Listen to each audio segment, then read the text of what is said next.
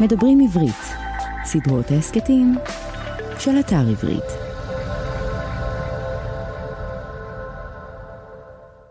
שלום לכולכם, שלום לכולכן. אנחנו הכיפות והשועל, מדף של ספרים ורעיונות לסקרנים ולסקרניות. תודה שאתם איתנו, שמי שמואל רוזנר. הביוגרפיה הכי מוצלחת, הכי מעניינת של הנשיא רונלד רייגן, הנשיא לשעבר רונלד רייגן, נכתבה כבר לפני לא מעט שנים על ידי לוק קנון. לפני שבועיים לקחתי אותה ליד כדי לנסות ולהיזכר כמה עמודים הקדיש קנון לילדיו של רייגן. לרייגן היו כמה ילדים, גם מנישואיו הראשונים וגם מנישואיו השניים, ולא הופתעתי לגלות שבספר שמחזיק כמעט אלף עמודים, לוק קנון מקדיש להם מעט מאוד מקום. אולי עמוד וחצי, אולי שני עמודים, מעט מאוד. לא באמת הכרתי אותו, לא יכולתי להגיע אליו. זה ציטוט של אחת מבנותיו של רייגן, פטי דייוויס. פטי דייוויס ולא רייגן, משום שהיא החליטה לדבוק בשם של אמה, ננסי דייוויס רייגן. פטי דייוויס לא הכירה באמת את אביה רונלד רייגן וגם לא עשתה לו חיים קלים. היא השתתפה בכמה הפגנות שנערכו נגד אביה, הייתה פעילה מאוד בתנועה נגד הנשק הגרעיני. מאוחר יותר היא הוציאה ספר שבו סיפרה על הריחוק של אביה וסיפרה על כך שאימה הייתה מכורה לכדורים, וגם שמעת לעת נהגה להכות אותה.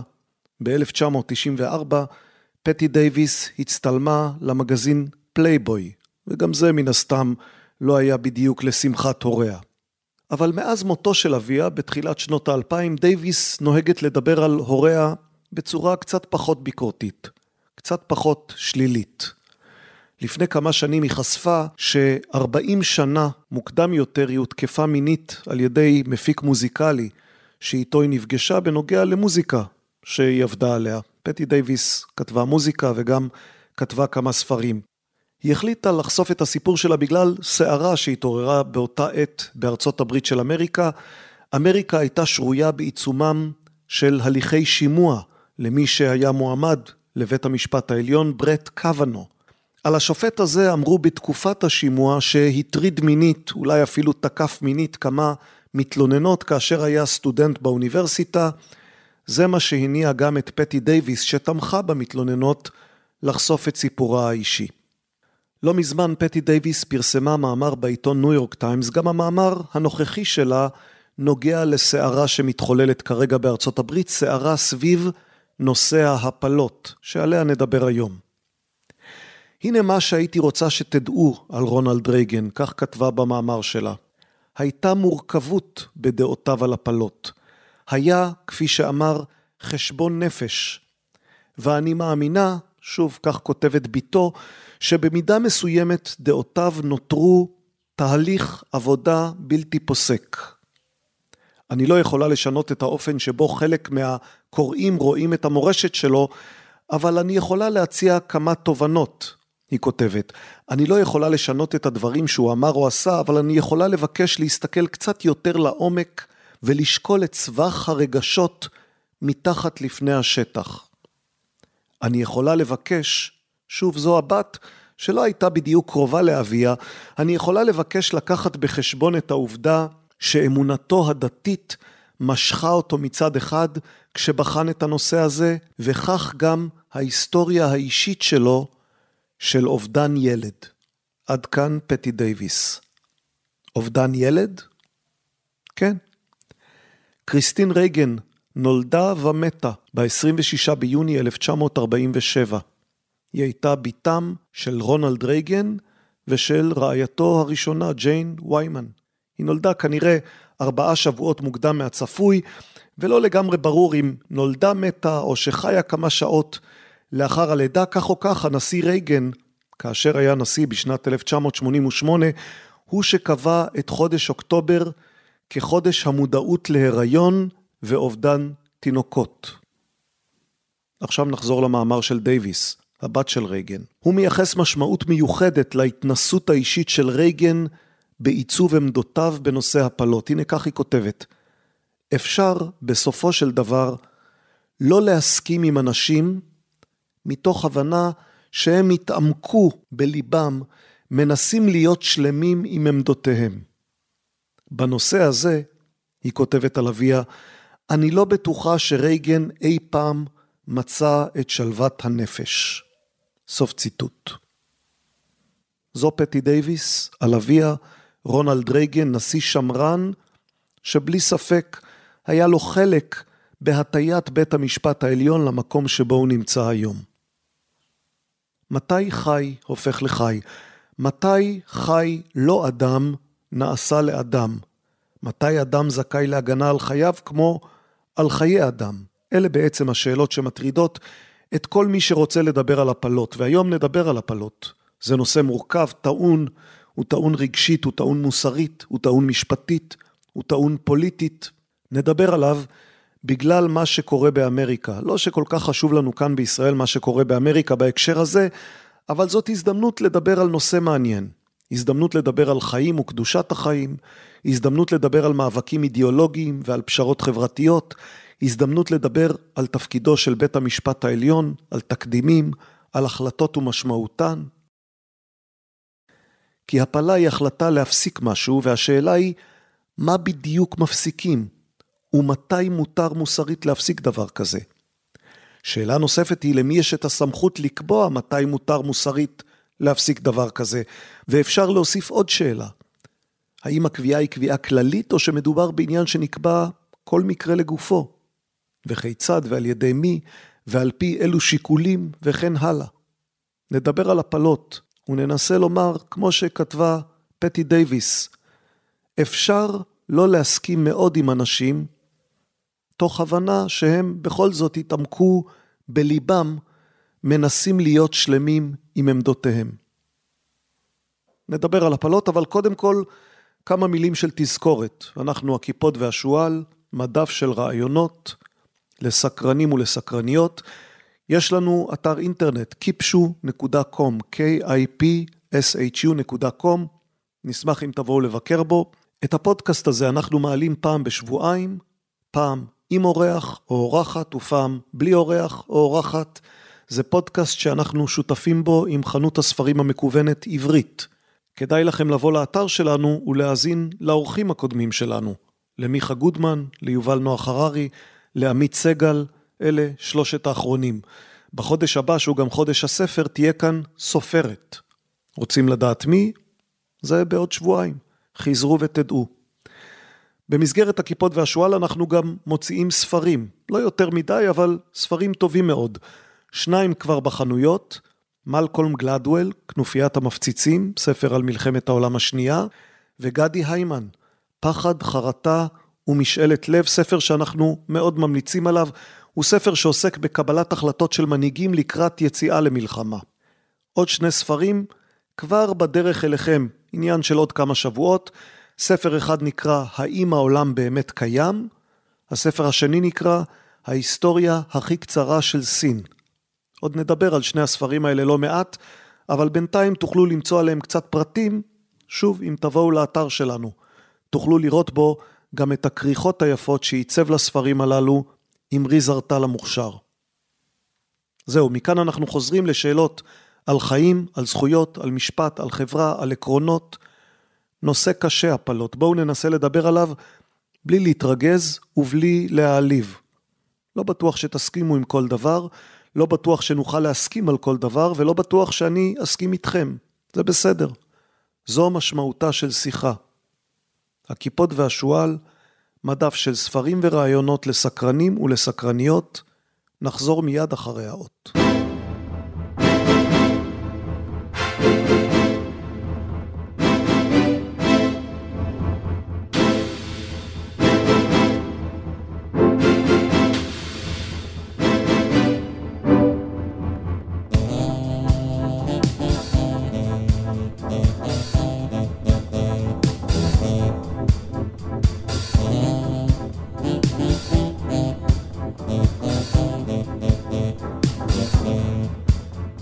שלום ותודה שחזרתם, הכיפות והשועל, מדף של ספרים ורעיונות לסקרנים ולסקרניות. לקח לי קצת זמן למצוא את הספר הזה על המדף, זה ספר שנכתב מזמן וגם נפתח לאחרונה די מזמן. לא הייתה לי סיבה טובה לחזור ולקרוא בו, אבל בסוף מצאתי, מצאתי אותו ליד הספרים על בית המשפט העליון, בית המשפט העליון האמריקאי, שיש לי עליו לא מעט ספרים, יש גם כמה על בית המשפט העליון הישראלי, אבל עליו נדבר בהזדמנות אחרת. בקיצור, מצאתי את הספר הזה במקום הנכון ובזמן הנכון. עשרים שנה עברו מאז פרסומו, והנה המשפט הראשון שכתוב בו. אם אתם חושבים שוויכוח ההפלות נגמר, או שכבר שמעתם את כל הנימוקים, או שאתם יודעים במי אתם תומכים, חישבו מחדש. סוף ציטוט. כותב הספר וויל סלטן הוא בעל טור במגזין סלייט, יהודי, יליד טקסס, מכר ותיק. כשעברתי לגור באמריקה לפני די הרבה שנים כשליח עיתון הארץ, סלטן היה מי ששידך אותי למגזין שלו, סלייט, כדי שאכתוב מאמר. מפה לשם, המאמר הפך לשניים, ואז לשלושה, ואז לארבעה, ואז לכתיבה קבועה במגזין סלייט, שממנה דילגתי גם למגזינים ועיתונים נוספים בארצות הברית, כך שלסלטן יש אחריות עקיפה מסוימת לפרק מעניין בקריירה שלי. אני לא יודע אם הוא מרוצה מהפרק הזה יותר או פחות. כשכתבתי על הפלות לא פעם חזרתי לבדוק מה סלטן כותב. כך לדוגמה, בנובמבר 2008, בסמוך לבחירות שהכניסו את ברק אובמה לבית הלבן, ויכוח ההפלות שוב התעורר מסיבה כזאת או אחרת, הוא מתעורר לעיתים קרובות בארצות הברית. במאמר שכתבתי במגזין קומנטרי ניסיתי לנתח את ההשלכות הפוליטיות הבעייתיות של העובדה הזאת. הנה, כך כתבתי. הפלות הוא נושא שבו רבים מהשמרנים המכונים מתונים מתקשים לדבוק בחוקי המפלגה מכיוון שרגשות נגד הפלות מזוהים בעיקר עם המחנה הדתי יותר של המפלגה וזו גם סוגיה שבה נראה שהציבור האמריקאי מתרחק מהמפלגה, מתרחק מהמפלגה הרפובליקנית. לא שהאמריקאים רוצים הפלות, אבל הם א', לא רוצים שהפלות יהפכו לבלתי חוקיות, ובעיקר מתנגדים להפיכת פסק הדין רו נגד וייד, שעוד מעט נדבר עליו, וב' הם לא רוצים שהפלה תהיה מרכזית במאבק הפוליטי בין ימין לבין שמאל. בטח שלא בין ימין לימין. נושא כמו הפלות, כך כתבתי אז, לפני כמעט 15 שנים, הפלות מונעות מהמפלגה הרפובליקנית למנות מועמדים ראויים כמו ג'ו ליברמן, כלומר מועמדים שאינם מתנגדים להפלות. עם זאת, הטענה נגד עמדה טהרנית של המפלגה היא קצת בעייתית, כי אפשר לטעון גם ההפך, שמבחן נייר הלקמוס, זה שמגביל את המפלגה הרפובליקנית רק למתנגדי הפלות, אינו ייחודי למפלגה הרפובליקנית, הוא משותף לשתי המפלגות. הרפובליקנים לעולם לא ימנו מועמד ראוי לבחירה אם הוא בעד הפלות. באותו אופן, הדמוקרטים יתקשו מאוד למנות מועמד ראוי לבחירה אם הוא מתנגד להפלות. בשני המקרים הבעיה היא כמובן לא המפלגה ובוחריה, אלא בעיקר בוחרי הפריימריז, הבחירות המוקדמות, והנטייה שלהם להדגיש יתר על המידה את כוחן של הקבוצות היותר אידיאולוגיות בתוך כל מפלגה. עד כאן מה שאני כתבתי, ואז ציטטתי מוויל סלטן, ציטטתי ממאמר שלו בנושא הזה, הוא כתב כך: אנחנו, על אמריקה הוא כתב את זה, קשה להאמין אבל כך הוא כתב, אנחנו מדינה פרגמטית. מה שמגעיל את רוב האנשים בהפלות כסוגיה פוליטית, הוא שבנושא הזה, בניגוד לכלכלה או מדיניות חוץ, נראה ששום דבר לא הושג לעולם. זה אותו ויכוח ארור, בחירות אחרי בחירות, כשכל צד מנסה להפחיד אותך לגבי הצד השני. אם זה רק היה יותר כמו כלכלה, שבה אפשר באמת לקבל צמיחה, או אולי כמו אנרגיה, שבה אפשר לפתח מקור חדש של אנרגיה, או אם זה היה כמו טכנולוגיה חדשה. אם ברק אובמה יצליח להפוך את נושא ההפלות למשהו שדומה יותר לנושאים כמו כלכלה או טכנולוגיה או אנרגיה, אם הוא יצליח להפוך את ההפלות למשהו שאפשר לקבל בו התקדמות מהותית, הוא יוציא מזה הרבה מהחום הפוליטי, מהלהט הפוליטי. אולי אפילו יהפוך את ההפלות לנושא משעמם, הציע סלטן. האם זה לא יהיה נהדר? טוב, זה לא בדיוק הצליח לאובמה, והנה עבר עשור ומחצה, והנושא לא רק שעודו חם, הוא חם מאוד, יש שיאמרו לוהט, רותח, תבחרו את המילה שמתאימה לכם. תכף נדבר על השאלה למה הוא רותח, אבל לפני כן נעצור ונשאל ממה בעצם נובעת הדילמה שנוגעת להפלות. היא נובעת מהשאלה מיהו אדם? ואם נדייק את השאלה הזאת, ממתי תא זרע מופרה נעשה לאדם? מה קורה בתווך בין זמן ההפריה, כאשר די ברור שעוד אין אדם, לבין זמן הלידה שבו אין ספק שכבר יש אדם? מהו רגע המעבר, רגע הטרנספורמציה, הרגע הקובע, הגבול בין לא אדם לכן אדם? אם היה רגע כזה, צריך היה למצוא אותו, לזהות אותו, והוא היה מכריע את רוב השאלות שנוגעות להפלה. אם היה רגע כזה, אבל ספק אם יש, כי המעבר מלא אדם לאדם הוא לא מעבר שבא ברגע, אלא מעבר שבא בתהליך. אין שחור ואז לבן, יש אפור שהולך ומשחיר, או אפור שהולך ומלבין, תבחרו אתם. הנה, עכשיו נקריא קטע מהספר הגוף מדריך למשתמשים של ביל ברייסון. אם לא קראתם את הספר, אני ממליץ עליו בחום, הוא ספר נהדר על גוף האדם. באותה הזדמנות נזכיר לכם שאנחנו מקליטים באולפן הביתי, כך שמדי פעם יכול להיות שתשמעו איזה רעש ברקע. ילדים מגן הילדים הסמוך, או פועלים מאתר הבנייה הסמוך, או סתם דפדוף בספרים שאני משתמש בהם לצורך הפודקאסט הזה. כך או כך, ביל ברייסון הגוף. ברייסון מתאר את התהליך הזה שדיברנו עליו, התהליך שבו שחור הופך לאפור ונעשה לבן, או לבן הופך לאפור ונעשה שחור. הבה נניח, הוא כותב, למען הסיפור שזרעון עקשן או בר מזל אחד הגיע אל הביצית הממתינה. הביצית גדולה פי מאה מהזרעון שהיא מזדווגת איתו. למרבה המזל, הזרע אינו צריך לפרוץ בכוח את דרכו פנימה, אלא מתקבל בברכה כחבר עובד, גם אם זעיר להפליא. הוא עובר דרך מחסום חיצוני, הקרוי אזור שקוף או מעטפת שקופה, ואם הכל כשורה הוא מתלכד עם הביצית שמפעילה מיד מין שדה כוח חשמלי סביבה כדי למנוע מזרעונים אחרים לחדור לתוכה. ה-DNA מתא הזרע ומהביצית מתמזגים לישות חדשה המכונה זיגוטה, היא הביצה המופרית. חיים חדשים החלו. גם מהנקודה הזאת והלאה ההצלחה בהחלט אינה מובטחת, מעריכים כי עד מחצית כל ההפריות עובדות בלי שיבחינו בכך. אילולא כן, שיעור הפגמים המולדים היה מגיע ל-12% במקום 2% הנוכחיים. אם הכל עובר כשורה, בתוך שבוע הזיגוטה יוצרת כעשרה תאים המוכרים בכינוי תאי גזע פלוריפוטנטיים. אלה הם תאי האב של הגוף ואחד הניסים הגדולים של הביולוגיה. הם קובעים את טבעם ואת הארגון של כל מיליארדי התאים שממירים כדור קטן של אפשרויות ליצור אנושי קטן וחמוד ומתפקד, הידוע בשמו המקובל, תינוק. רגע המעבר הזה, שבו התאים מתחילים להתמיין, נקרא גסטרולציה, ותואר פעמים רבות כאירוע החשוב ביותר בחיים. עד כאן ברייסון, ושימו לב שאפילו בקטע הקצר הזה ברייסון כותב פעמיים על היווצרות החיים, על הרגע החשוב ביותר בחיים, פעם אחת בפסקה הראשונה, בשלב יצירת הישות החדשה המכונה זיגוטה, ופעם שנייה בשלב הגסטרולציה, שהוא, כך הוא כותב, האירוע החשוב ביותר בחיים. אז מתי נוצרים החיים? מתי הוא רגע המעבר מלא אדם לאדם? הנה עוד בעיה. זה לא רגע שנמצא בשליטתה של האישה שבהיריון, לא היא קובעת מתי. וזה לא רגע שנמצא בשליטתו של רופא. זו בכלל לא שאלה רפואית.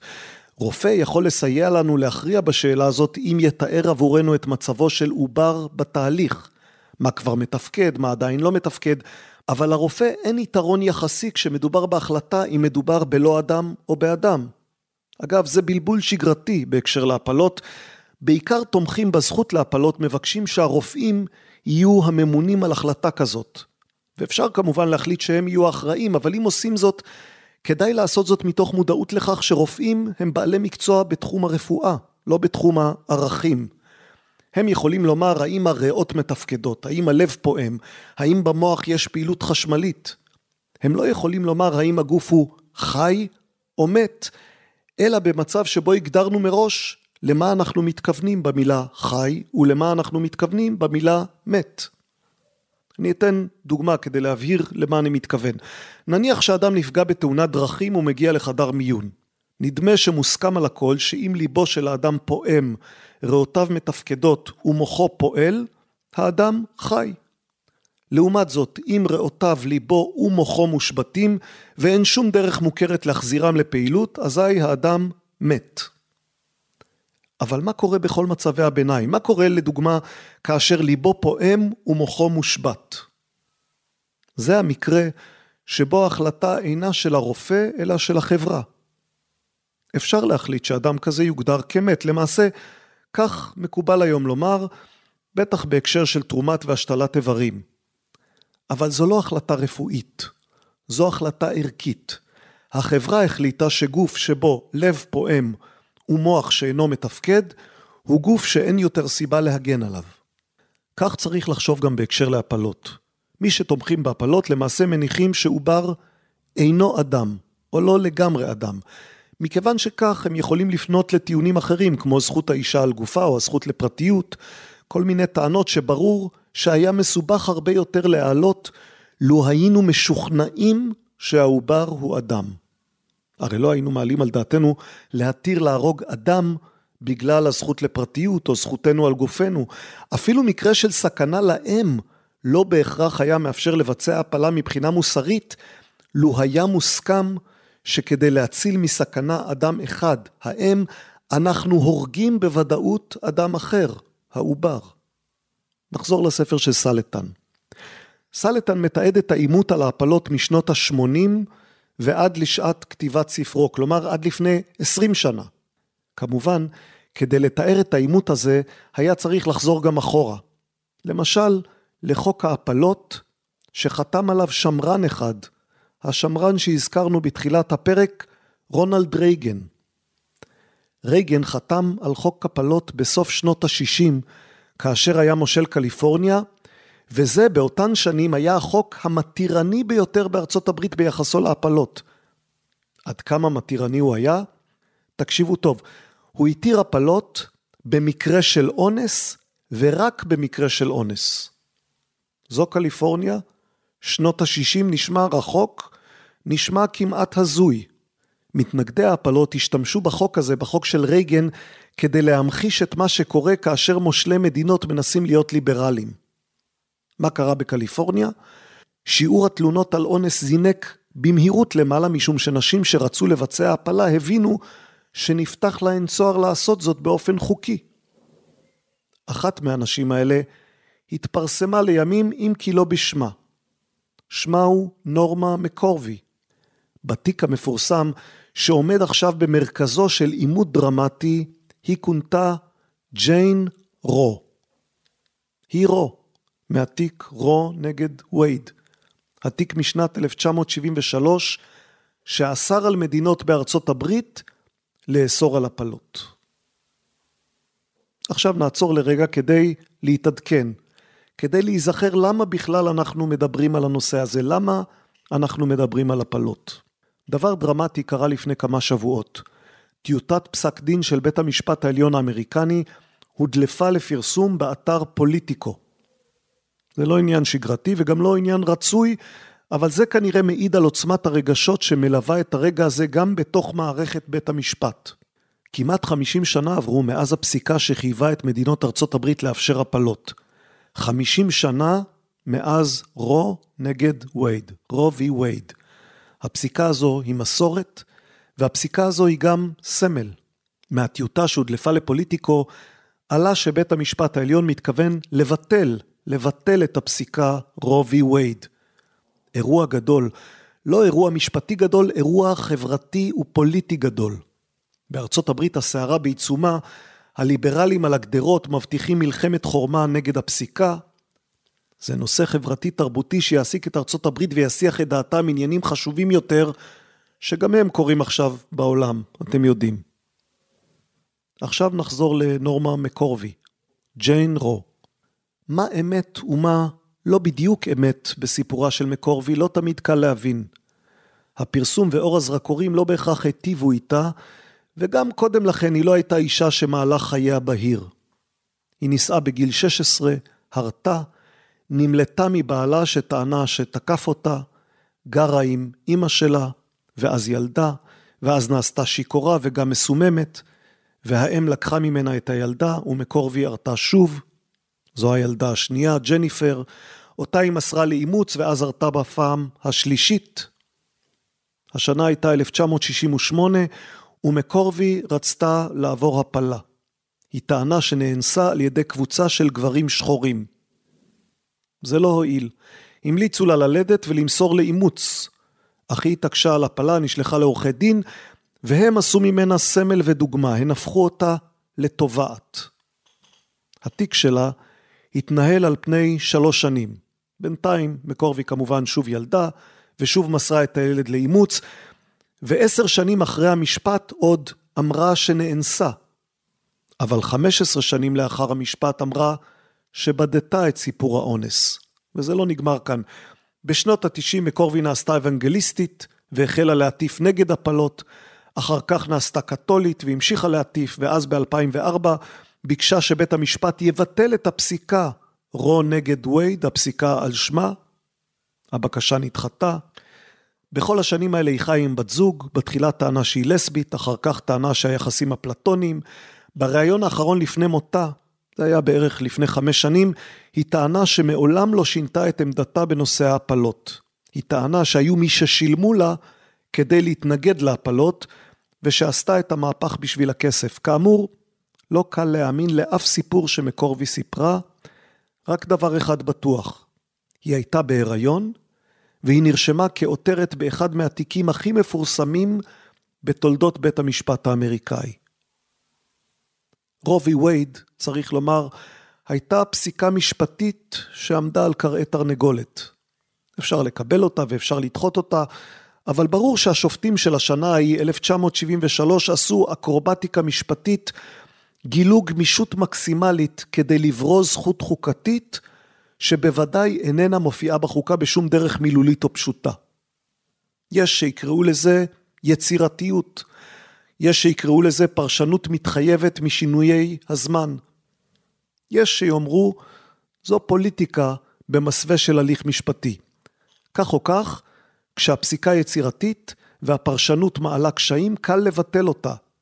קל לומר, זו הייתה טעות. למעשה, המהלך העיקרי שעליו נדרשו השופטים להחליט איננו מהלך של ערעור הפסיקה ההיא מבחינת הלשון וההיגיון, אלא מהלך של שבירת תקדים ארוך שנים. לתקדימים יש ערך, כפי שהודו גם חלק מהשופטים השמרנים בתהליכי השימוע שלהם לקראת המינוי. תקדימים של בית המשפט לא צריך לבטל אלא בנסיבות מיוחדות. בעצם, על זה מתנהל עכשיו הקרב באמריקה, על השאלה האם הנסיבות מצדיקות ביטול של תקדים שעומד כבר כמעט 50 שנה. שווה לקרוא מה כתב על זה המשפטן אקהיל ריד עמר מאוניברסיטת יל. עמר אינו מתנגד להפלות, אבל היה מאוד ביקורתי נגד רובי וייד. הוא מצוטט בפסק הדין, פסק הדין של השופט אליטו, שהודלף לפוליטיקו. תסלחו לי על ריבוי הפרטים, אבל אין מה לעשות, היה פסק דין, זה פסק הדין שעכשיו מדובר עליו עכשיו, כתב אותו השופט אליטו, בפסק הדין הזה הוא מצטט בין השאר את הפרופסור אמר מאוניברסיטת יל, שהיה כאמור ביקורתי על רובי וייד, למרות שאיננו מתנגד להפלות. אני לא בטוח שהתיאור הזה היה ברור יותר מהתיאור הקודם, אבל זה המצב. הנה, כך כתב אמר על האפשרות של ביטול תקדים. תקדימים נופלים מסיבות רבות. לפעמים העולם משתנה בדרכים שלועגות להיגיון ולציפיות של הפסיקה הישנה. לפעמים פסיקות ישנות וחדשות מתגלות כסותרות ומשהו חייב להשתנות. בעיקרון, לפעמים בית המשפט מאמין שתיק ישן פירש בצורה שגויה את החוקה ולכן התיק הישן חייב להיעלם. בשנת 1954, בפרשה שנוגעת לתיק אחר, תיק מפורסם מאוד, בראון versus Board of Education, השופטים קברו את פסיקת קודמיהם משנת 1896 בתיק פליסי versus פרגוסון. התיק המוקדם יותר הכריז על הדוקטרינה המפוקפקת של נפרד אך שווה ביחסים בין לבנים ושחורים. הטיעון הטוב ביותר לקבורת התקדים הזה היה שהחוקה באמת מבטיחה שוויון גזעי, וההפרדה הגזעית, האפרטהייד האמריקאי, אלה מילותיו של עמר, לא הציע שוויון. בית המשפט הליברלי של וורן זה בית המשפט של ארל וורן, ביטל מספר מדהים של תקדימים והציג מונחים חדשים שכעת אנחנו מתייחסים אליהם כאל שגורים לגמרי בלקסיקון החוקתי של ארצות הברית. הנה דוגמה נוספת שאמר משתמש בה בקצרה, אנחנו נתאר אותה קצת יותר באריכות. אנחנו עוסקים כאמור בביטול תקדימים על ידי בית המשפט העליון, ובשאלה מתי והאם כדאי או צריך לבטל תקדימים. אז הנה הסיפור, ב-23 במאי 1957 שוטרים נכנסו לבית של דולרי מאפ בקליבלנד בחיפוש אחר אדם מבוקש לחקירה, משהו שקשור להטמנת פצצה. הם חיפשו גם אביזרים להימורים לא חוקיים, ולאחר חיפוש מעמיק לא מצאו לא את האדם שהם חיפשו וגם לא את חומרי ההימורים. הם כן מצאו דבר אחר, מצאו חומר מגונה, מה שאנחנו קוראים פורנוגרפיה.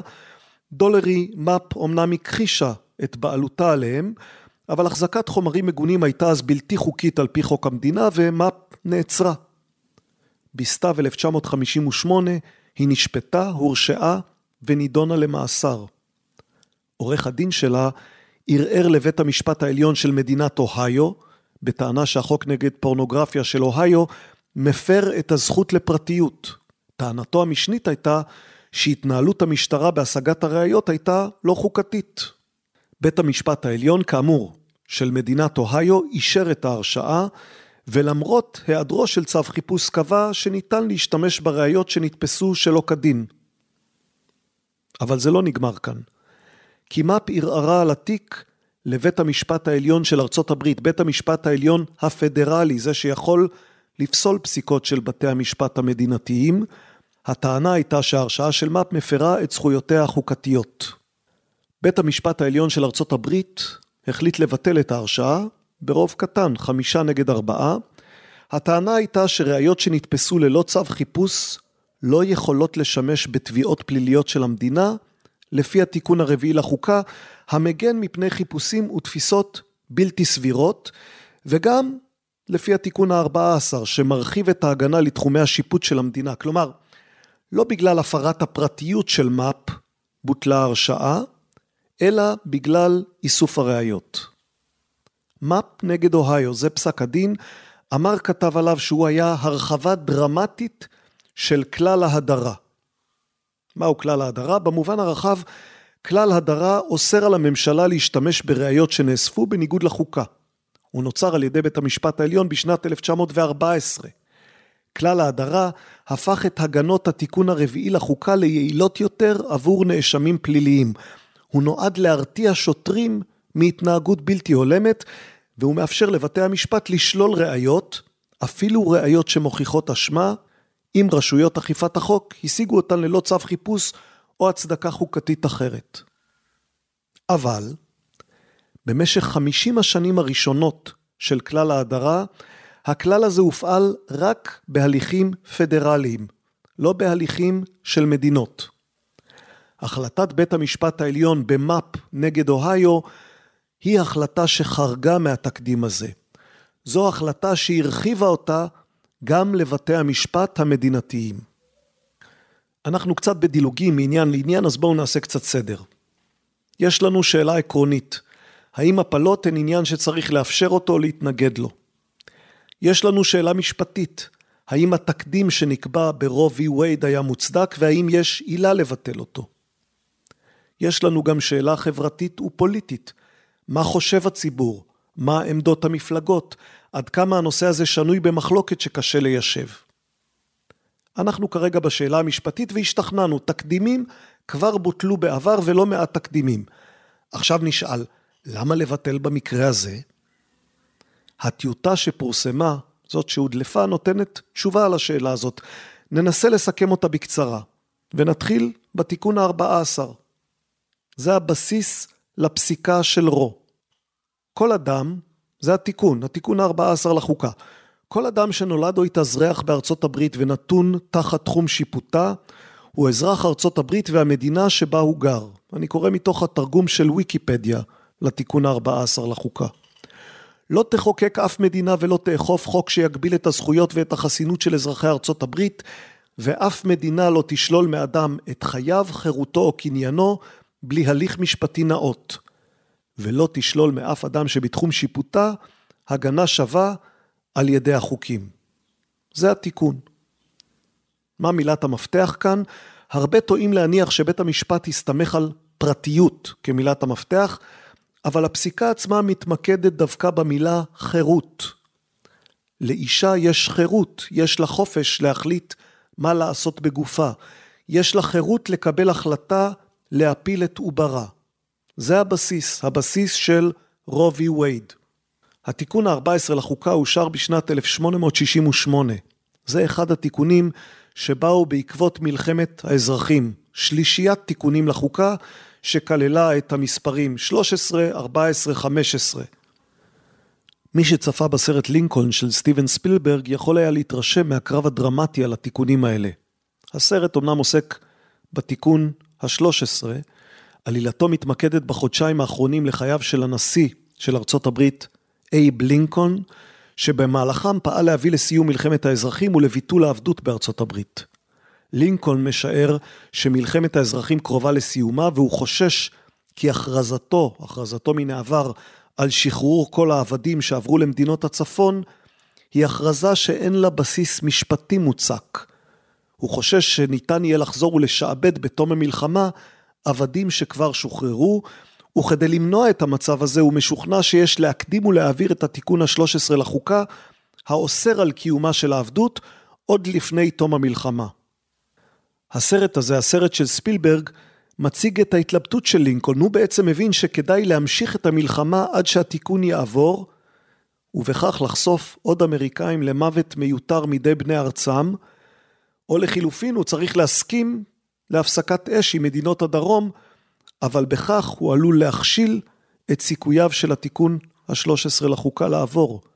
רבים מהנציגים שהצביעו בעד התיקון ה-13 עשו זאת רק כדי לסיים את המלחמה. ולינקולן חשש במידה של צדק שמהרגע שלא תהיה מלחמה, לא תהיה להם סיבה לתמוך בתיקון לחוקה.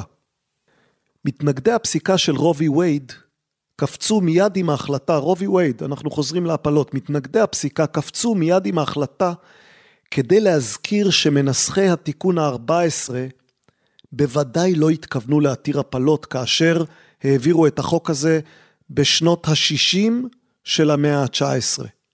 עובדה, באותה עת היו 36 חוקים שמגבילים הפלות ורובם לא שונו בעקבות התיקון. כלומר, כשהאמריקאים אימצו את התיקון ה-14 לחוקה, כמעט אף אחד לא חשב שהתיקון הזה אוסר על חוקים נגד הפלות. כמעט בכל מדינה בארצות הברית אסרו אז על הפלות. גם כאשר התקבלה הפסיקה של רו בשנות ה-70 של המאה ה-20, היא הייתה בניגוד לחוקים של מדינות רבות. בשנים ההן, בית המשפט לא הפך מנהג לתקדים משפטי, הוא לא הסתכל על הברית ואמר לעצמו, טוב, ברוב המדינות ממילא רוצים להתיר הפלות ואנחנו נהפוך את זה לעניין חוקתי. בית המשפט קיבל החלטה שמשנה את המשמעות של תיקון בחוקה והלך נגד רוב מה שחושבות רוב המדינות בארצות הברית. הנה, עכשיו אנחנו כבר רואים איך מחלחלת לדיון השאלה של משפט מול אידיאולוגיה. האם הפסיקה של רובי וייד הייתה פסיקה משפטית במרכאות, או שזו הייתה פשוט אידיאולוגיה בכסות משפטית? צריך לזכור, בית המשפט העליון באמריקה הוא במובהק בית משפט פוליטי. הנה, במקרה הזה ההיסטוריה חוזרת. גם פסק הדין של רו הודלף טרם זמנו. בדיוק כמו פסק הדין של אליטו עכשיו. עוזר של אחד השופטים העביר את הפסיקה של רו למגזין טיים בהנחה שהיא תתפרסם עוד לפני הגיליון הבא. אלה היו ימים בלי אינטרנט, גיליונות מודפסים. אלא שהודעת בית המשפט נדחתה, ולכן הפרסום במגזין טיים קדם לה בכמה שעות. העוזר המשפטי, זה שהדליף, הציע את התפטרותו, ההתפטרות לא התקבלה, הוא היה עוזרו של אחד משופטי הרוב, שבעה במספר, שפסקו ברובי וייד. שניים מהשופטים האלה, שניים מהשבעה, מונו על ידי ריצ'רד ניקסון, הנשיא שכיהן בזמן המשפט. ניקסון היה נשיא רפובליקני שהבטיח למנות לבית המשפט רק שמרנים ממדינות הדרום. אז איך קרה לו דבר כזה? איך קרה שדווקא במשמרת שלו שני שופטים שהוא מינה הצביעו בעד רו וי וייד? זה קרה כי לפעמים גם תיקים משפטיים מוכרעים בגלל מזל יותר מאשר בגלל תכנון או שכל. את פסק הדין ברובי וייד כתב השופט הארי בלקמון. הוא היה המינוי השני של ניקסון. למה מונה בלקמון לבית המשפט?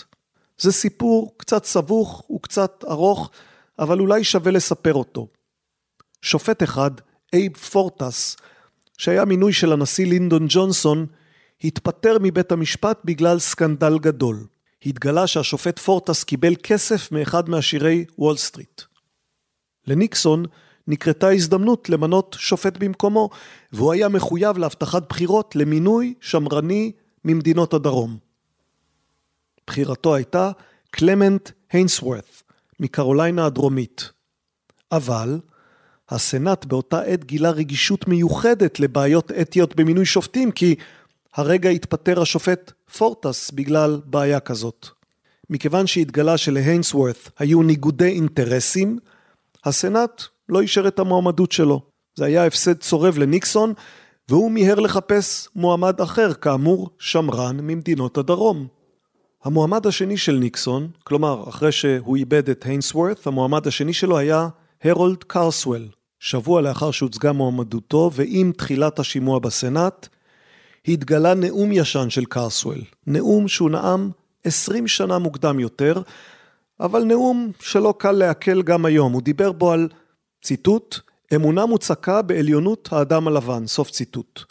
במילים אחרות, המועמד לשיפוט בבית המשפט העליון נחשף כגזען. קרסוול אמנם הבטיח שעמדותיו השתנו מאז ושאין לו קשר יותר לסוג כזה של סנטימנטים או של אידיאולוגיה, אבל תהליך מואץ של בחינה קפדנית של המועמדות שלו כבר החל להתגלגל, ואז התגלה פסק דין שלו שבו התאפשרה הפרדה גזעית במועדון גולף.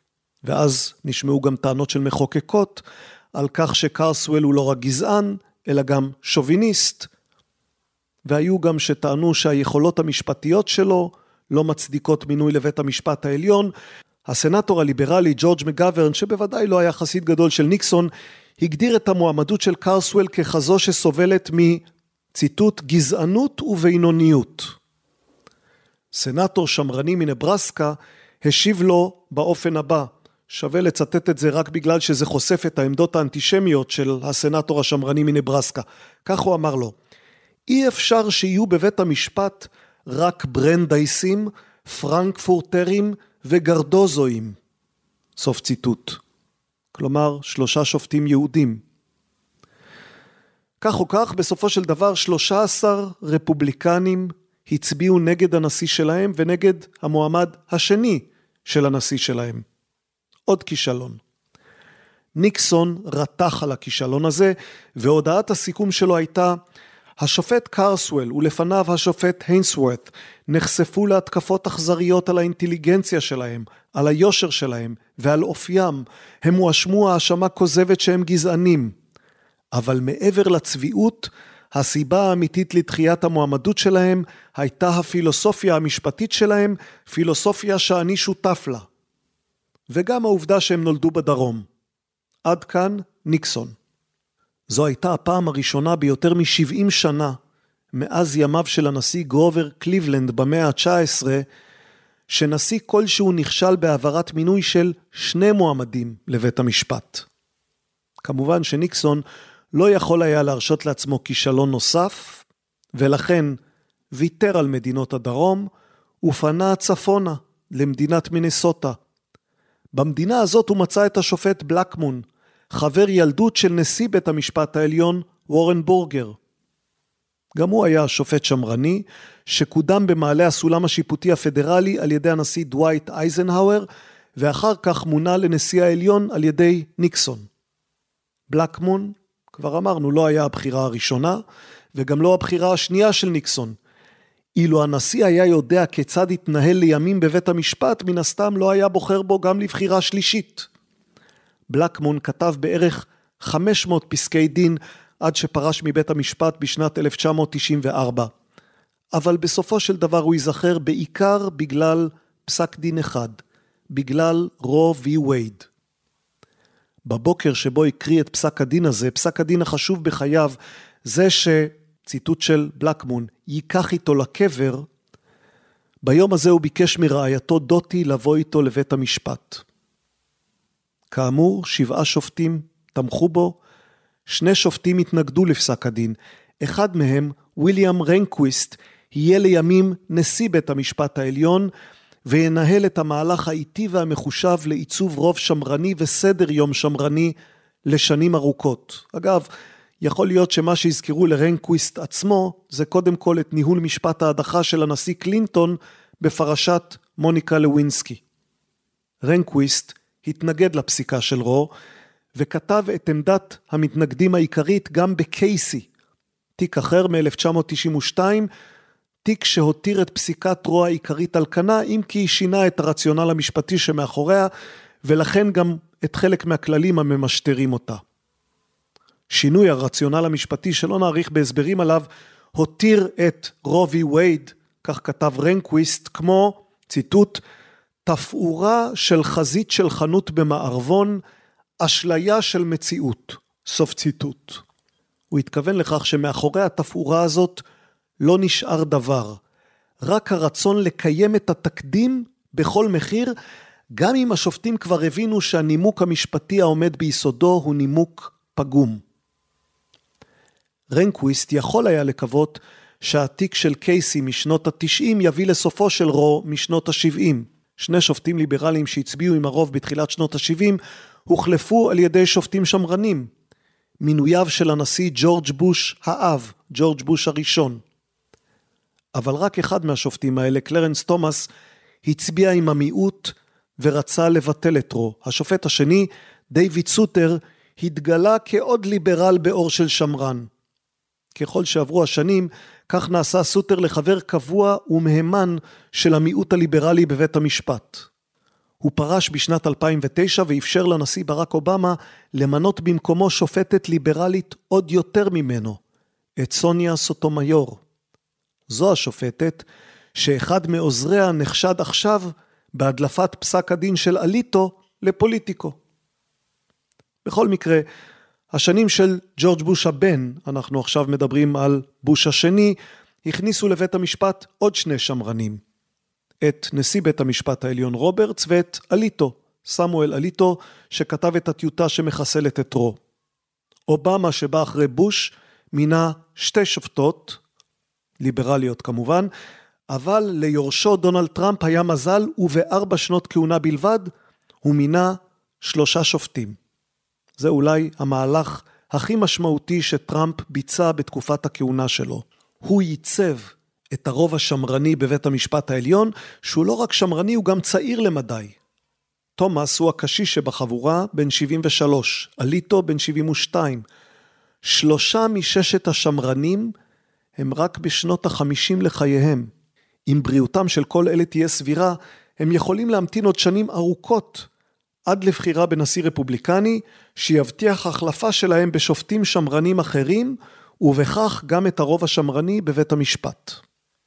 לאורך כל התקופה הזאת, כל התקופה, כלומר משנות ה-70 ועד ימינו, מאבק ההפלות לא נרגע. גם זו טענה חזקה נגד הפסיקה, נגד רובי וייד. השופטים של אז באו לפתור בעיה, ובמקומה יצרו בעיה לא פחות חמורה ממנה, קרב חברתי ופוליטי שאיננו פוסק. הנה דוגמה מלפני שלוש שנים, 2019, דיון סוער על חוק חדש נגד הפלות במדינת אלבמה והשלכותיו הצפויות יותר או פחות על הזכות להפלות בארצות הברית. את הדיון על החוק הזה באלבמה צריך לפתוח בפסיקה אחרת ובשאלה אחרת. הנה השאלה, האם למדינה בארצות הברית יש חסינות במקרה של תביעה פרטית נגדה בבתי משפט של מדינות אחרות באמריקה? ובמילים פשוטות, האם בית משפט, נניח במדינת מרילנד, יכול לדון בתביעה של אזרח נגד מדינת ארקנסו? תשאלו, מה הקשר בין זה לבין הפלות? התשובה, אין קשר, ובכל זאת יש קשר. ב-2019 פסקו שופטי בית המשפט העליון האמריקאי שלאזרח אין זכות לתבוע מדינה במדינה אחרת. זו פסיקה לא מאוד חשובה, גם לא מאוד מעניינת, אלמלא ההקשר שלה. השופטים בהחלטתם ניפצו תקדים בן 40 שנה. מאז שנות ה-70 מקובל שיש זכות לתבוע מדינה במדינה אחרת. ב-2019 בוטלה הזכות הזאת, משמע, הרוב השמרני שיושב בבית המשפט העליון לא בהכרח רואה את עצמו מחויב לכל תקדים נושן, הוא לא נרתע מביטול החלטות של שופטים קודמים. גם התקדים שמאפשר הפלות באמריקה נקבע לפני יותר מ-40 שנה, והוא כאמור דוגמה חיה לאופן שבו בית המשפט מנסה לעצב מציאות חברתית חדשה ולא תמיד מצליח. השופטים אישרו, הציבור ממשיך לתסוס. אין שנה ללא אתגר, אין תקופה ללא מאבק. אפשר לראות בזה שיגעון אמריקאי משונה. ציבור שלא מסוגל להפוך דף ולהמשיך הלאה. אפשר אולי גם להעריך את זה. מי שמאמין שהפלה היא רצח, לא מרים ידיים, כי למול היתר למעשה רצח, אסור להתיר ידיים. מושלת אלבמה, שהחוק שחתמה עליו, כאמור ב-2019, עורר סערה בשדה הקרב המשפטי על ההפלות, אמרה לאחר החתימה כך, ציטוט: החקיקה הזאת היא עדות חזקה לאמונה העמוקה של תושבי אלבמה, שכל חיים הם יקרים, ושכל חיים הם מתנה קדושה מאלוהים. סוף ציטוט. בגלל אמונות כאלה, משום שמתנגדי הפסיקה לא הרימו ידיים, הצטברו עם השנים עוד ועוד חוקים שצמצמו את הזכות להפלות, ופסיקות שאישרו או פסלו את החוקים הללו. פעם זו מדינה שרוצה להגביל את תקופת ההיתר, קרי עד איזה חודש בהיריון מותר לבצע הפלה. פעם זו מדינה שמבקשת לצמצם את מספר הקליניקות שמבצעות הפלות, כדי להקשות על ההליך ולהרחיק אותו מהערים הגדולות. זה מאבק ציבורי, על דעת הקהל, זה מאבק משפטי על זכות המדינות לקבוע לעצמן מדיניות משל עצמן החורגת מהמדיניות הפדרלית. רוב האמריקאים תומכים באופן כללי בזכות להפלות, רוב יציב למדי של קרוב לשני שליש מהציבור. אלא שהרוב הזה הוא כמובן סלקטיבי, הוא רוב גדול במדינות מסוימות, אך מיעוט במדינות אחרות. הוא רוב משמעותי מבוחריה של מפלגה אחת, המפלגה הדמוקרטית, שבוחריה 76% מהם תומכים בהפלות, אך רוב בוחרי המפלגה השנייה חושבים אחרת. רוב קטן של קתולים תומך בהפלות, אך רוב גדול יותר של אוונגליסטים מתנגד להפלות. וישנה כמובן גם השאלה, מהי תמיכה ומהי התנגדות? תמיכה במה והתנגדות למה? האם כל הפלה תותר? בכל מקרה? בכל שלב בהיריון? לפי שיקול דעת של האישה? או שאולי אפשר בכל זאת להציע כמה סייגים.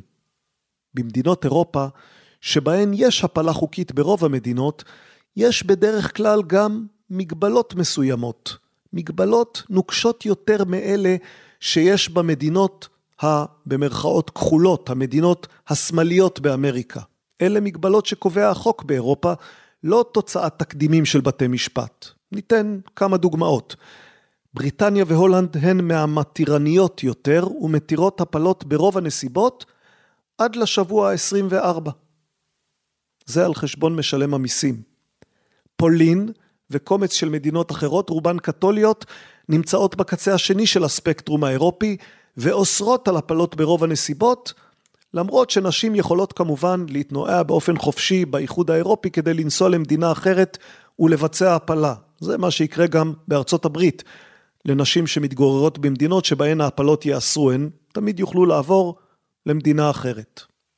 הפלה בשוודיה זמינה עד השבוע ה-18, לאחר מכן רק באישור רפואי אם העובר אינו בר קיימא. באיטליה מותר להפיל ל-90 הימים הראשונים. במדינות מסוימות כמו דנמרק, גרמניה, בלגיה, ההפלות מותרות ללא הגבלה עד השבוע ה-12, צרפת האריכה את הזמן עד לשבוע ה-14, בפורטוגל מדובר על השבוע העשירי, ולאחר המועדים האלה מוטלות מגבלות. למשל, דרישה של חתימה מכמה רופאים, או הפלות רק אם נשקפת סכנה לחיי האם. חלק מהחוקים באירופה כוללים גם תקופות המתנה להפלה במדינות מסוימות. שבעה ימים באיטליה, שלושה ימים בגרמניה, בדנמרק ובהולנד נדרשת הסכמה של הורים לפני שקטינים יכולים לבצע הפלה. בגרמניה ובבלגיה דורשים ייעוץ לפני הפלה. למה כל זה מעניין? כל זה מעניין כי הרבה מאוד תומכי הפלות בארצות הברית סבורים שאפילו דרישות כאלה, להמתנה או לייעוץ או להסכמת הורים במקרה של קטינים, אפילו דרישות כאלה הן מגבלה בלתי נסבלת על הזכות להפלות. אבל זה לא מה שחושב רוב הציבור.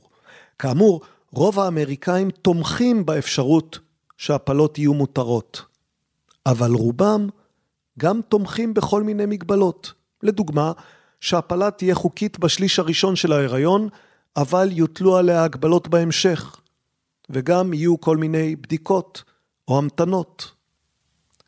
נחזור לחוק של אלבמה. זוכרים? כבר הזכרנו אותו, חוק מ-2019. בשנה ההיא הועברו בשבע מדינות חוקים שאוסרים או מקשים על הפלות. בג'ורג'יה, בקנטקי, באוהיו, הועברו חוקים שאוסרים על הפלה לאחר שישה שבועות של הריון. כלומר, יהיו לא מעט נשים שעוד לא ממש יספיקו להבין שהן בהיריון, וכבר תיסגר להן הדלת להפלה. במדינת מיזורי אושר אז חוק שאוסר על הפלות אחרי השבוע השמיני. ביוטה ובארקנסו הועברו חוקים קצת רכים יותר שמגבילים את הפרוצדורה לאמצע השליש השני. אלבמה היא זו שהלכה הכי רחוק. באלבמה אסרו על הפלות בכל זמן ובכל מצב, למעט מצב של סכנה לחיי האם. זה היה מהלך דרמטי מאוד ושאפתני מאוד.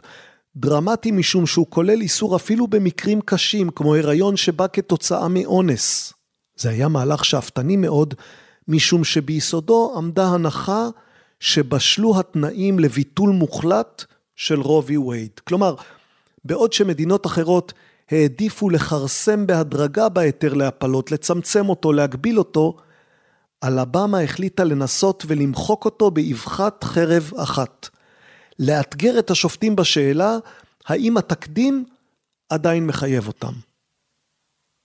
זה לא קרה במקרה, העיתוי לא נבחר במקרה, זה היה עיתוי פוליטי. את קו פרשת המים שהוביל לגל החקיקה שהזכרנו עכשיו, שהיה גל חזק וגבוה מרוב קודמיו, אפשר היה לזהות ללא קושי. העיתוי היה מינויו של שופט בית המשפט העליון, ברט קוונו. כבר הזכרנו אותו. המינוי הזה לווה בקרב מכוער שנגע לשאלה אם כבוד השופט התנהג באלימות מינית כאשר היה צעיר וחסר מנוח. לנשיא המכהן דונלד טראמפ היה מזל של מתחילים, גם את זה כבר הזכרנו, בתקופתו התפנו שלושה מקומות בבית המשפט העליון, שלושתם אוישו בשופטים שחתומים על טיוטת ביטול התקדים, הביטול של רו וי וייד, זו הטיוטה שהודלפה. שלושת המינויים של דונלד טראמפ. לא במקרה, כאשר בית המשפט החליט לבטל את התקדים מסוף שנות ה-70 בעניין התביעה נגד מדינות, הזכרנו אותה לפני דקה, השופט הליברלי סטיבן ברייר, שהתנגד בחריפות לביטול התקדים, כתב את המשפט הבא, הנה ציטוט: ההחלטה של היום צריכה לגרום לכולנו לתהות איזה תקדימים בית המשפט יפסול בהמשך. סוף ציטוט. יש כאן כמובן פרדוקס מוזר. שופטים שמרנים, רוב של שופטים שמרנים, שמקבלים החלטה מהפכנית. מהפכנית. לבטל תקדים. אולי בעצם צריך להציג את זה כשאלה, האם להפוך החלטה קודמת של בית משפט זו פסיקה שמרנית, או אולי זו החלטה רדיקלית? עכשיו נצטט. כדי להימנע משיקול דעת שרירותי בבתי המשפט, חובה שהם, קרי השופטים, יהיו כבולים לכללים ותקדימים נוקשים. סוף ציטוט. את זה כתב אלכסנדר המילטון בפדרליסט מספר 78. המאמרים בפדרליסט, הניירות הפדרליים, הם מסמך קלאסי של ההיסטוריה האמריקאית. קובץ מרתק של 85 מאמרים על חוקת ארצות הברית, קובץ של מאמרים שנכתבו בין השנים 1787 ל-1788.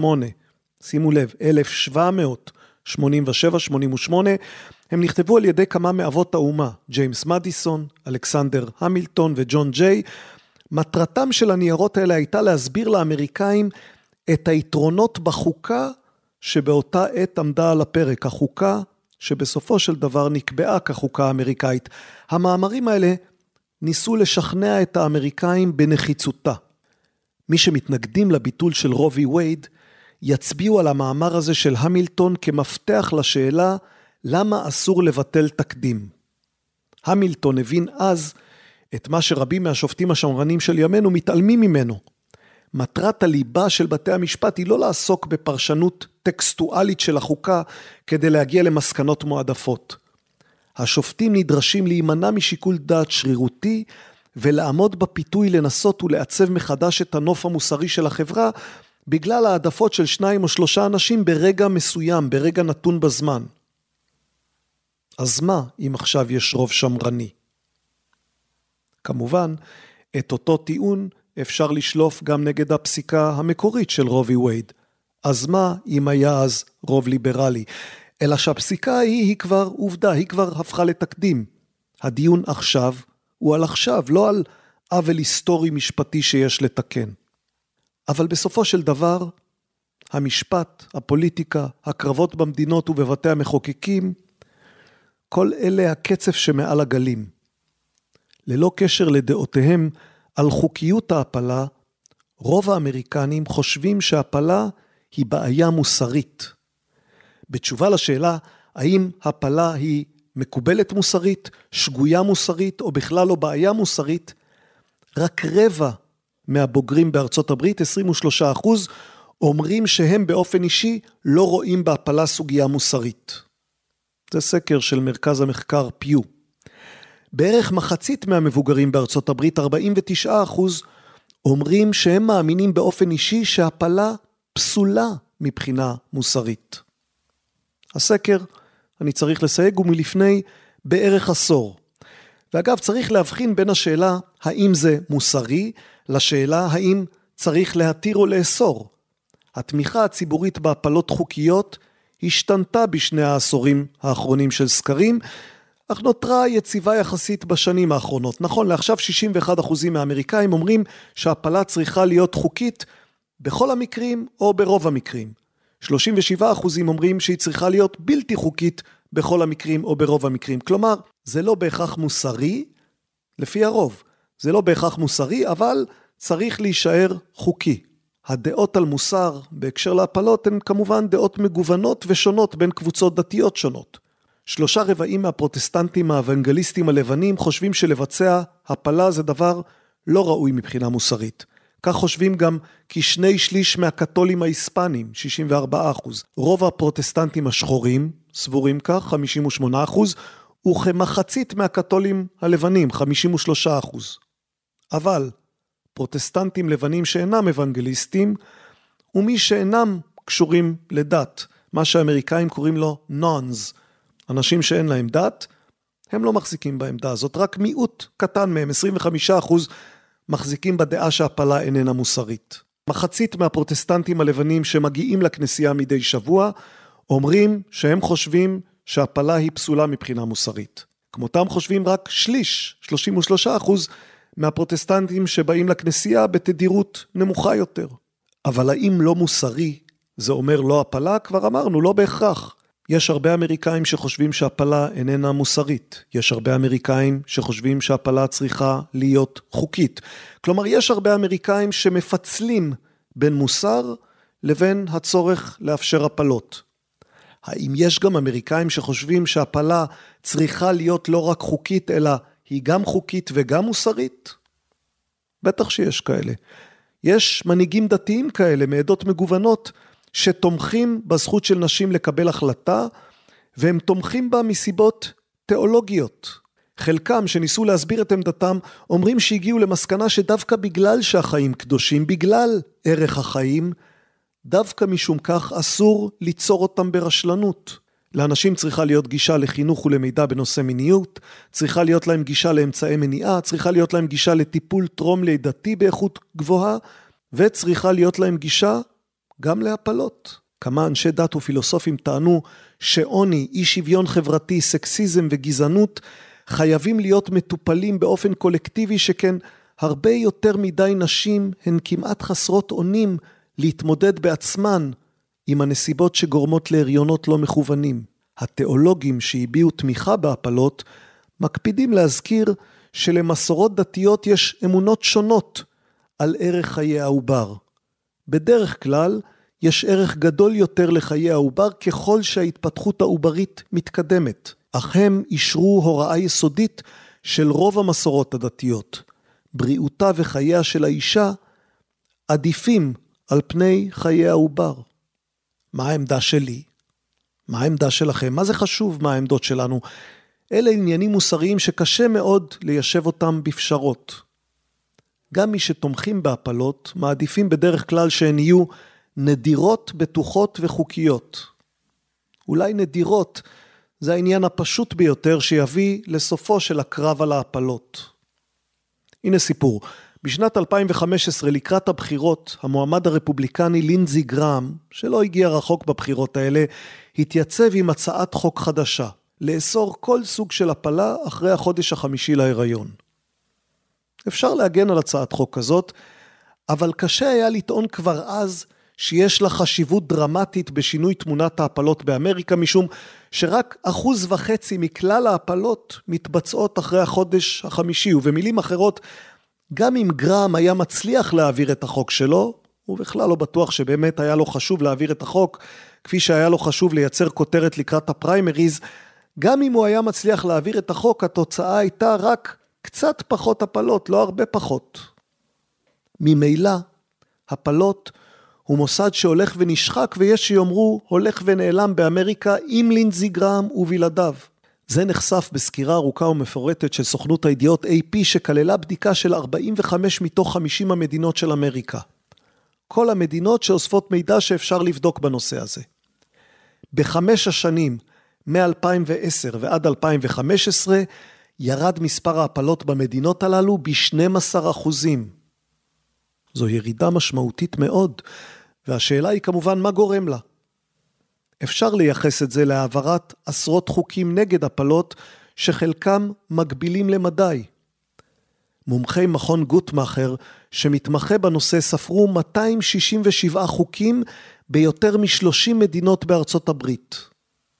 לחוקים הייתה השפעה בכמה מדינות, לעתים השפעה משתקת על תעשיית ההפלות. בטקסס נסגרו 277 מרפאות כתוצאה מחוקים כאלה. באריזונה, 12 מרפאות. במישיגן, 12 מרפאות. נסגרו מרפאות גם באוהיו, ועוד אחת עסוקה במיוחד במדינת וירג'יניה. בכל המדינות הללו קשה יותר לעבור הפלה כיום מכפי שהיה לפני עשור, ובכל המדינות הללו שיעור ההפלות אכן ירד. בטקסס אחוז ההפלות ירד ב-12 אחוזים, בקנזס ב-13 אחוזים, באוהיו ב-17 אחוזים, באוקלהומה כמעט ב-20 אחוזים, ביוטה 16 אחוזים. כלומר, אפשר היה להשתכנע שהחוקים אכן עובדים. מי שרוצה פחות הפלות, צריך להעביר יותר הגבלות. אפשר היה להשתכנע שזה המצב, אלמלא הנתונים אמרו בדיוק ההפך. מה זאת אומרת ההפך? זאת אומרת שהנתונים אומרים שגם במדינות שלא העבירו חוקים נגד הפלות, שיעור ההפלות ירד בדיוק באותה מידה. באלסקה לדוגמה יש מעט הגבלות, ושיעור ההפלות ירד ביותר מ-20 אחוזים. בקונטיקט אין הגבלות, ושיעור ההפלות ירד גם כן ביותר מ-20 אחוזים. הוא ירד במסצ'וסטס, בנבדה, בניו יורק, בהוואי, כמעט ב-30 אחוזים. הוואי היא אחת משש מדינות שאין בהן שום הגבלה על הפלות, ובחמש משש המדינות הללו נרשמה ירידה דרמטית במספר ההפלות. למעשה, שיעור ההפלות ירד בכל רחבי ארצות הברית מלבד בשתי מדינות, לואיזיאנה ומישיגן, ודווקא שתי המדינות הללו נשלטו בידי רפובליקנים והעבירו הרבה מאוד בלואיזיאנה או די הרבה במישיגן חוקים נגד הפלות. במילים אחרות, משהו אחר ולא החוקים המקבילים הוא שמוריד כנראה את שיעור ההפלות באמריקה. המתנגדים להפלות טוענים שתפיסת העולם של נשים באמריקה פשוט משתנה, שישנו, זה ציטוט, דור חדש של נשים שנחשפו לצילומי אולטרסאונד, סוף ציטוט. כלומר, נשים שראו כיצד נראה העובר ועד כמה קל לראות בו את האדם שיהיה. הנשים האלו פחות רוצות להפיל ותפקידם של החוקים לוודא שלא יוכלו לעשות זאת בלי שיצפו קודם באולטרסאונד. נתונים אחרים לא מתיישבים טוב עם הטענה הזאת. אם נשים היו בוחרות להפיל פחות, היו נולדים להן יותר תינוקות. צריך היה להבחין במקביל לירידה בשיעור ההפלות גם בעלייה בשיעור הילודה, ואין עלייה כזאת. נשים לא בוחרות להמשיך את ההיריון, נשים פשוט לא נכנסות להיריון. לא במדינות שיש בהן חוקים נגד הפלות ולא במדינות שאין בהן חוקים נגד הפלות.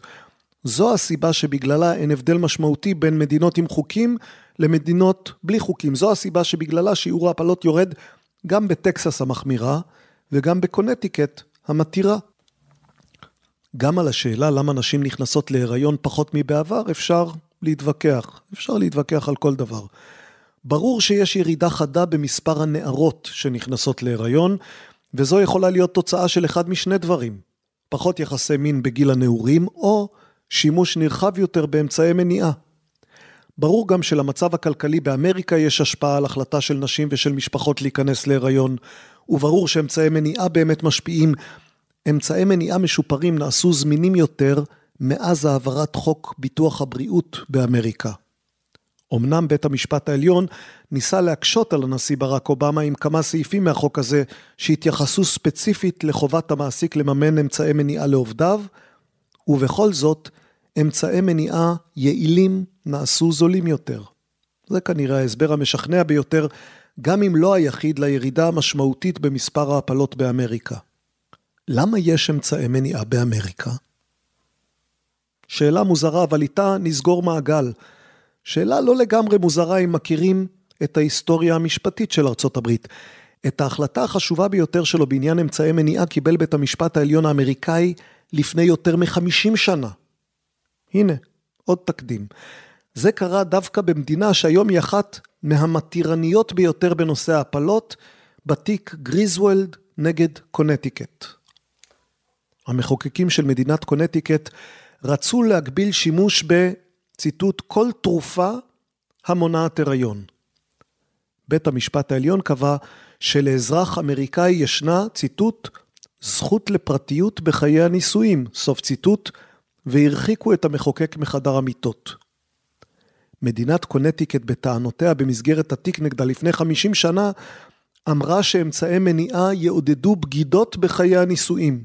יורשיה של טענה זו במפלגה הרפובליקנית עודם מתנגדים להפצה מהירה וזולה של אמצעי מניעה בטענה שמהלך כזה מעודד התפתחות של חברה מתירנית וחסרת רסן. אפשר להסכים איתם ואפשר גם לא להסכים איתם. מה שבטוח, השמרנים הללו מתקשים ליישב סתירה בין שתי מטרות שהם חותרים אליהן.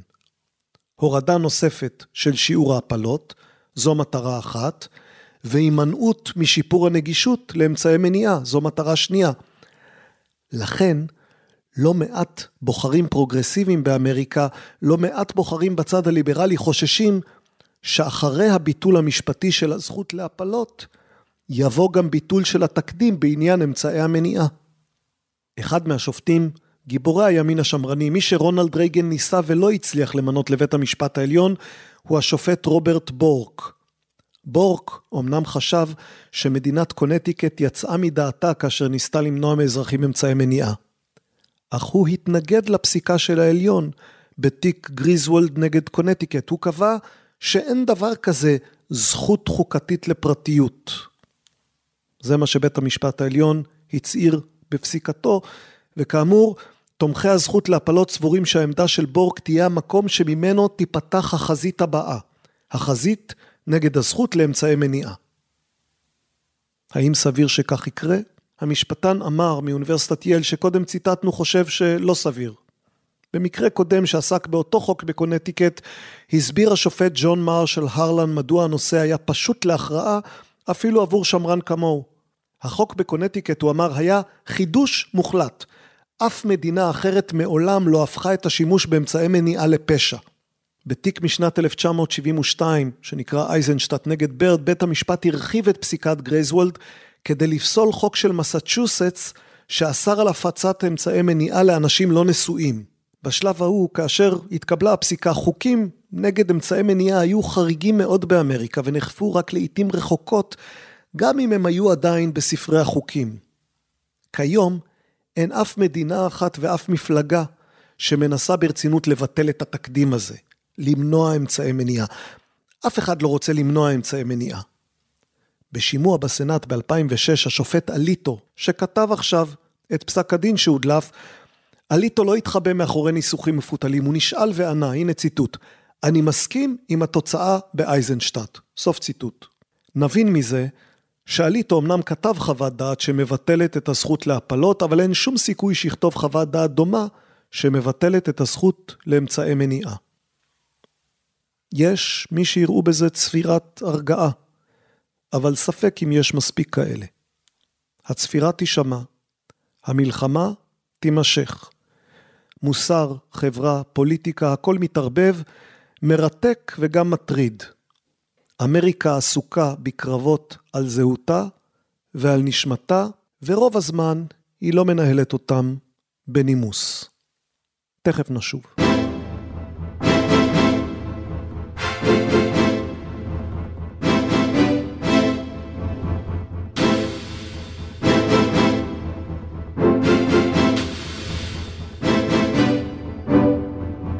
הכיפות והשועל, מדף של ספרים ורעיונות לסקרנים ולסקרניות. תודה שהייתם איתנו, בהנחה שהייתם איתנו. חזרנו לכמה מילים של סיכום, שבוע הספר מתקרב, והאורחת שתהיה כאן בעוד שבועיים תסייע לנו לחגוג את שבוע הספר. נזכיר לכם באותה הזדמנות שבחנויות ובדוכנים מחכים שני ספרי הכיפות והשועל, שני הספרים הראשונים שיצאו בסדרת הכיפות והשועל, ספרו של מלקולם גלדואל, כנופיית המפציצים, וספרו של גדי היימן, פחד, חרטה ומשאלת לב. על שני הספרים האלה אנחנו באופן טבעי ממליצים בחום, ודי משוכנעים שתהנו מהם אם תחליטו לקרוא אותם. תודה לשותפים שלנו בחנות הספרים המקוונת עברית, במיוחד לצוף וייסבוך, נזכיר לכם שיש לנו אתר, kipshu.com, קיפשו, כמו הכיפות והשועל, k-i-p-s-h-u.com, שם תוכלו לשמוע את כל הפודקאסטים הקודמים שלנו, שם תוכלו להירשם לניוזלטר שלנו, תוכלו גם לשלוח לנו מיילים אם אתם רוצים, תוכלו להתעדכן בספרים שהוצאנו ובאלה שנוציא בקרוב. יש לנו דף גם בפייסבוק, אתם מוזמנים לעקוב אחריו, ויש לנו חשבון בטוויטר, אתם מוזמנים לעקוב גם אחריו. והכי חשוב, בעינינו הכי חשוב כרגע, שתלחצו על הכפתור שהופך את הפודקאסט הזה לפודקאסט קבוע במכשירים שלכם. אנחנו כאן פעם בשבועיים, מופע אחד סולו, מופע אחד עם אורח או אורחת. אנחנו כאן פעם בשבועיים, לא מתביישים לדבר ברצינות ולפעמים אפילו קצת באריכות על ספרים ורעיונות שמעניינים, סקרנים וסקרניות. אנחנו מקווים שתצטרפו אלינו למסע הזה, ובינתיים שיהיה לכם יום טוב, שבוע טוב, חודש טוב, קיץ טוב, רק טוב. להשתמע.